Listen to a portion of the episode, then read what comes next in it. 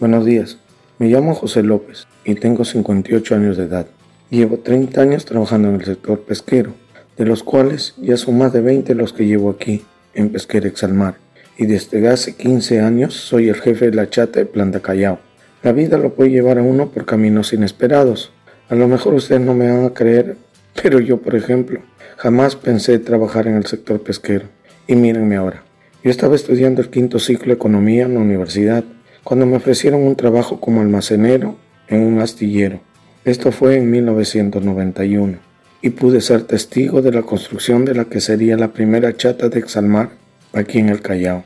La chata es una embarcación que es como una casa flotante en el mar. Está fondeada por cinco lastres con cadenas, que llamamos los muertos, que pesan varias toneladas y a las que se sujetan las embarcaciones que llegan con la pesca. La chata además cuenta con unos equipos de descarga, estos equipos, a través de tuberías, manguerones e incluso tuberías submarina, llevan hasta la planta la pesca de los barcos que se amarran a la chata. En el año 1992 me dijeron para hacerme a la mar. Resulta que al jefe de chata le había gustado cómo había llevado mi trabajo, cómo había organizado el control de materiales que ingresaban, así que me propuso llevarme a trabajar en Casma, en la nueva chata que Exalmar iba a instalar allí. Pero en ese tiempo mis expectativas no estaban puestas en seguir trabajando en el mar. Yo solo quería aprovechar el trabajito que tenía y que entonces todavía veía como un cachuelo y nada más. Así que tuve bastantes dudas antes de aceptar, pero al final me animé y me aventuré a dedicarme al mundo de la pesca, y ya no hubo marcha atrás. Cuando llegué a Casma no sabía nada del trabajo en la chata, ni de equipos, ni de motores de descarga, nada. Para mí todo era totalmente nuevo. Hasta asustado estaba. Hay una anécdota que siempre recuerdo de mis inicios. Cuando llegó a Casma, la primera embarcación para descargar, nunca me olvido, que fue ni más ni nada menos que la Ayacucho 2, y a mí me dijeron, tú vas a recibir el cabo de la popa, ya que era la más fácil, para amarrar el barco a la chata. Muy bien, les dije, pero cuando llegó el barco y veo que se acerca a mí, tremendo monstruo, un barco de 350 toneladas en ese entonces. Yo nunca había visto algo así, de ese tamaño, y me dije, Dios mío, esto me va a matar. Así que dejé todo y corrí a esconderme en la cocina de la chata. Pepe, Pepe, ¿dónde está Pepe? Me llamaban mi jefe y mis compañeros de trabajo. Y mientras tanto, yo seguía escondido en la cocina de la chata, viendo cómo los demás iban sujetando ese tremendo barco de 350 toneladas. Ahora cuando me acuerdo de esta anécdota me da risa, pero aprender al oficio fue cosa seria. Y yo me lo tomé muy en serio. A los muchachos que ahora trabajan conmigo, siempre les digo que lo importante en la vida es tener ambición. Uno tiene que querer progresar. Siempre he pensado que el hombre que no persigue un sueño, el que no persigue un ideal, ese ya dejó de existir. Yo empecé como descargador de chata, descargaba la pesca, era chatero, pero tenía ganas de progresar Así que para seguir creciendo profesionalmente tuve que aprender de motores. Así llegué a segundo motorista y posteriormente a primer motorista. Para mí no solo era un tema económico, yo aspiraba a tener un cargo de responsabilidad en la empresa. Me acuerdo muy bien de mi jefe, don Benigno Cáceres Cuadro, el primer jefe de chata de Pesquerex al mar. Cuando en la chata se malograba un equipo, mientras el resto de mis compañeros estaba durmiendo, don Benigno me llamaba a mí y me decía, Tú tienes que aprender.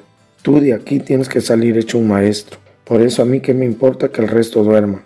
Lo que yo quiero es que tú aprendas. Y él me enseñaba cosas importantes, como poner un rodaje, cómo ajustarlo, cómo debía ir el sello y muchas cosas más. Yo entonces lo requintaba por no dejarme descansar, pero ahora le vivo eternamente agradecido porque gracias a él obtuve los primeros conocimientos que me permitieron avanzar profesionalmente y llevar un pan honradamente a mi mesa. Y así fui creciendo. Ahora ya tengo 15 años como jefe de chata en el Callao. Yo me considero un buen jefe, porque me acuerdo de dónde vengo, sé muy bien hasta dónde he llegado y tengo claro hasta dónde quiero llegar. Y también sé del esfuerzo que hacen los muchachos que trabajan conmigo para ganar el dinero que tan dignamente llevan a su casa.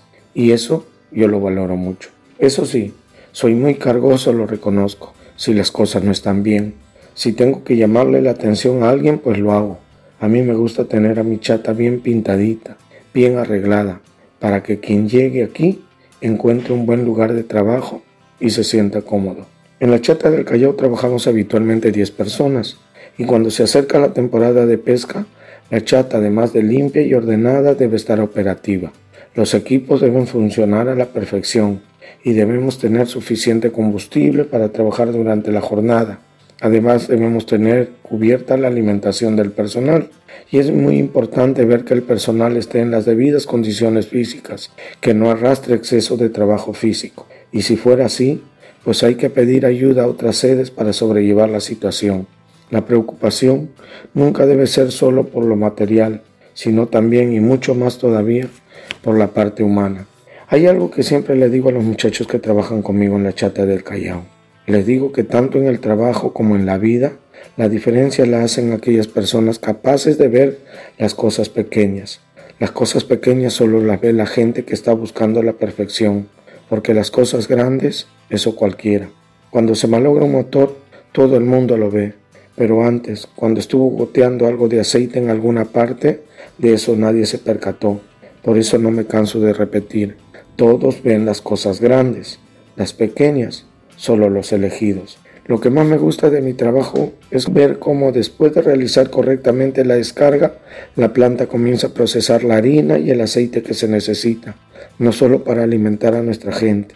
Pienso también en la harina que se exporta y que le da trabajo a un montón de personas. Que todos estén trabajando y saber que todo comienza por el buen funcionamiento de la chata, esa es para mí una de las satisfacciones más grandes que tengo trabajando aquí en Exalmar porque siento que también estoy aportando al desarrollo del Perú. Por eso siempre hay que ponerle ganas. Eso es lo que le digo a los jóvenes. Hay que tener ganas de hacer las cosas bien, ganas de seguir aprendiendo, porque en esta vida uno nunca deja de aprender. Cuando ya tenía yo más de 50 años, llevé estudios de Ensenati, de todo lo que es mantenimiento.